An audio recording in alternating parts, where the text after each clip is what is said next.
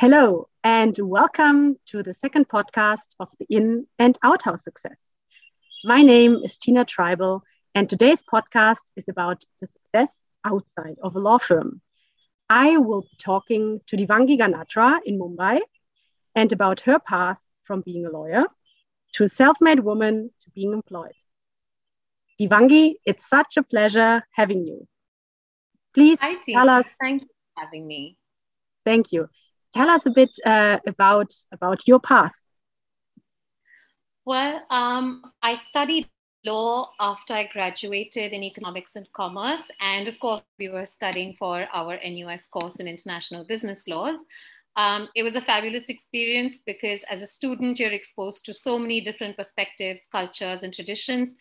Um, after that year, though, I came back to India and worked in a couple of law firms. Um, the irony was, despite doing corporate law, I came back to work in litigation, which was interesting. It was something that I wasn't very keen on doing, but you kind of realize that when it comes to law, it's so important to have a foothold on legal processes and how they actually work on ground.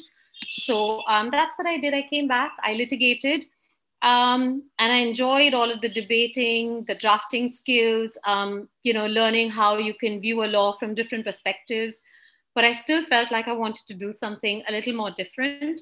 So I decided to take plunge from being a lawyer to an entrepreneur. And uh, it's been an interesting journey. So I started a company called Vivat that dealt with um, jewelry, um, not fine jewelry, not costume jewelry, uh, it was essentially me realizing that there was a void in the semi precious jewelry market in India. You either had brands that were exorbitant or brands that were very inferior quality, and there was nothing in the market where you could get one of a kind jewelry in high quality materials without breaking the bank. So um, that's how I started Vivat, and that was my journey to exit the legal space and into the crazy world of entrepreneurship. What I what, what it really did for me is understanding as an entrepreneur how different life is um, from being a lawyer, not just you know how you live your day to day life, but also how the mindset that you go into work with. Um, and I think in the last couple of years, more than ever before, we've all seen it, we've heard it, we've felt it you know that desire to just walk away from the daily grind and do something that you love. And it's not an easy decision to make. It wasn't easy then and it's not easy even now. Um, but for various reasons we're seeing lawyers take off in different directions from their degree.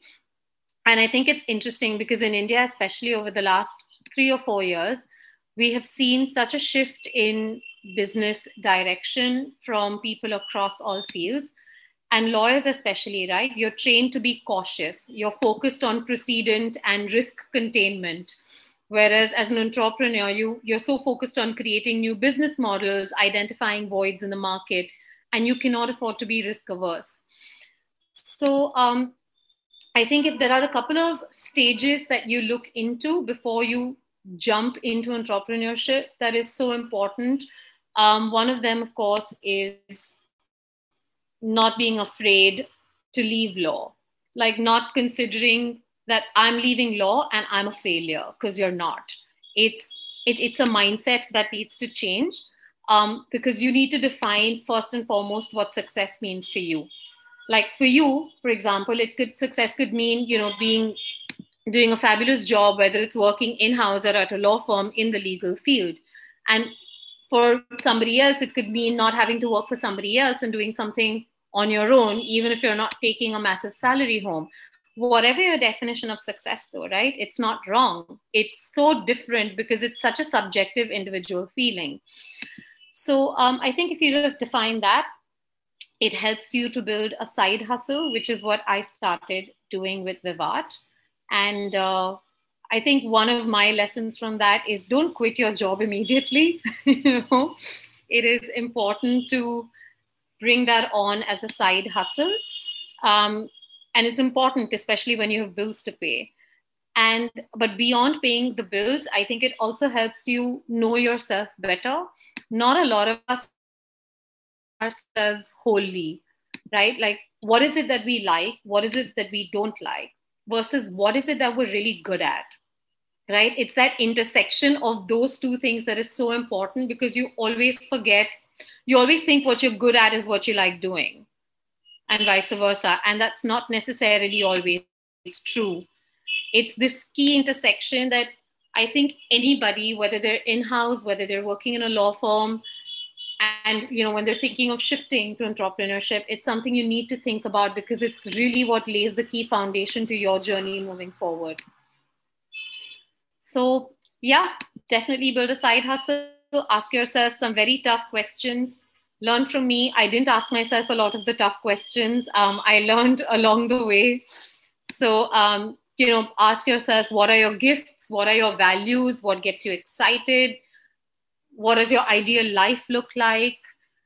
What activity can you do for hours? And you could lose track of time, but you're so immersed in it and you're enjoying it you know because that as you start to shortlist things, it helps you define a purpose to help identify possible business ideas.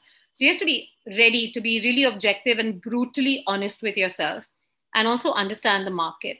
Like me with Vivat, it was identifying a perennial cost versus quality and design dichotomy in the Indian market when it came to jewelry. Now, nothing that would feel like a worthwhile investment to someone who's just started earning was available in the market, right? Without breaking the bank. So when I recognize that, I also recognize that you have to be cognizant of your time and set realistic goals for yourself. Um, test these questions, trouble friends and family. I think test things out on friends and family. I had a very supportive system of family and friends who helped me identify things, who helped me say, no, this is good, this is bad.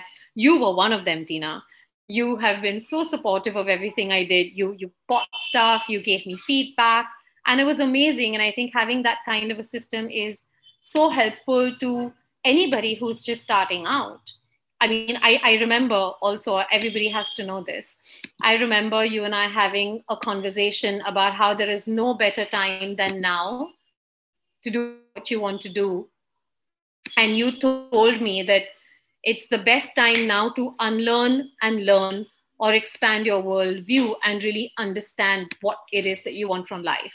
And I think those words that you said to me helped me learn so much about the mechanics of a business. Because when you're going into entrepreneurship, learn, whether it's accounting, social media, design, your target audience, these are processes that I don't think anybody talks about.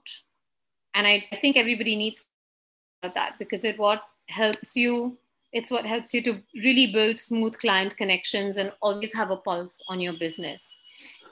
Thanks so, so much, yeah, for that.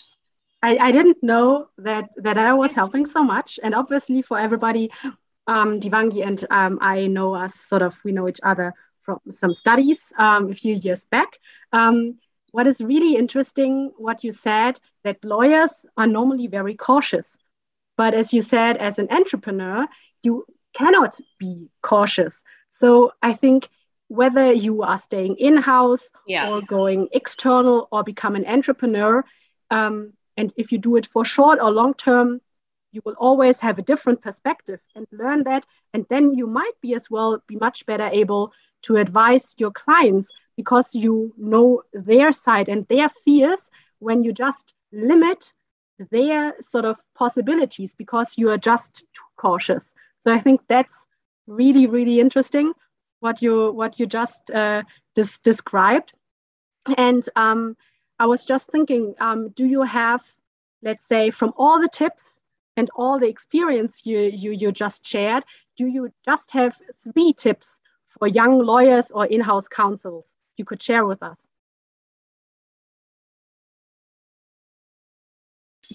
Good question.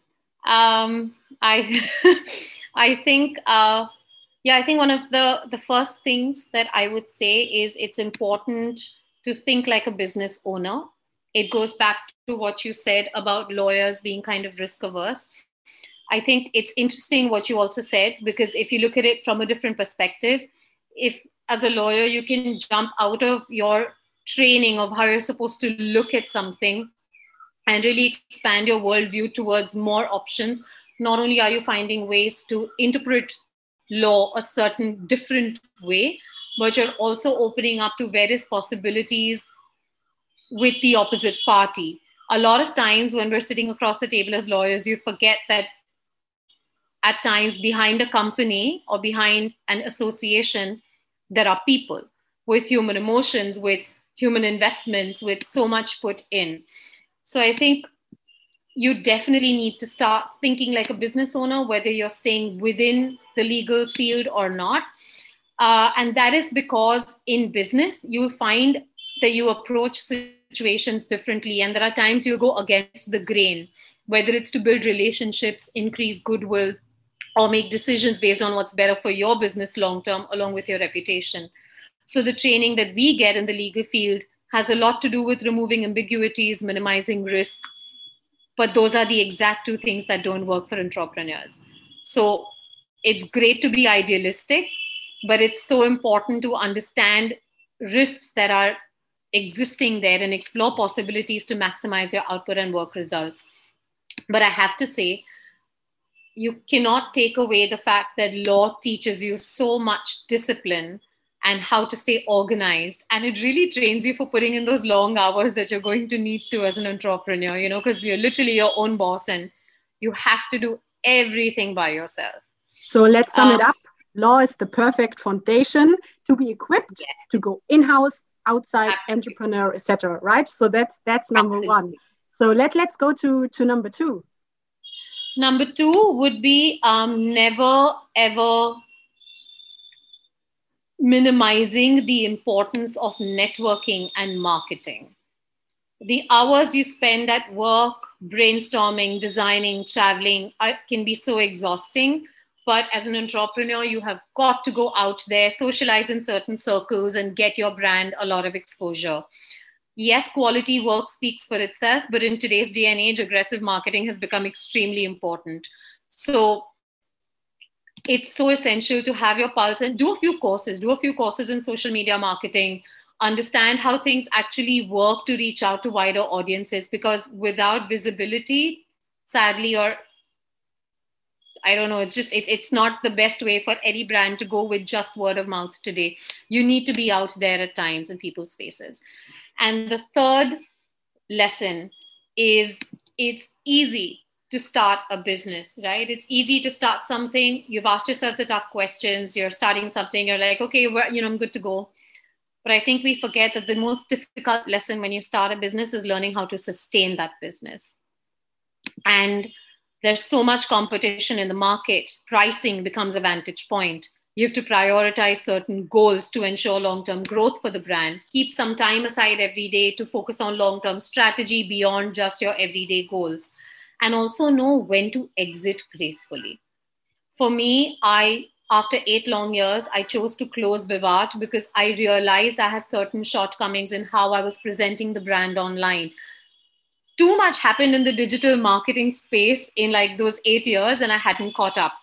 You know, so know when to leave in a dignified, graceful manner and know that it's not a failure. You've just learned from it, and you can always go back to doing something you love again. And for me, I went back to working full time again for some time.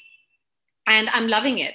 But I know that once you're bitten by an entrepreneur bug, you're going to want to go back to doing something of your own. So I think it's important. The lesson is to, you know, definitely learn and to focus on the long term picture and uh, manage your work life balance. It's not easy, but it's not impossible. Thanks so much. I think that sums it up. Like take care of your work life balance. And yeah. uh, entrepreneurship is definitely one path you can succeed. And uh, how I heard, sort of once sort of you've been infected with it, sort of you can't yeah. stay out of it. And we sum it up. Um, studying law is always a very good foundation for us. So, Devangee, many, many thanks uh, for talking to you. And let's see, maybe in half a year, um, I'll invite you again and we'll speak um, a bit more about the, what you have been doing in, in 2022. Thanks so much. This is so lovely, Tina. Thank you so much for taking this initiative. It's so interesting, and I can't wait to see all of the things you do and to just hear so much more. Thank you for Thank having me. So I'm so honored. Thank you. Thank you.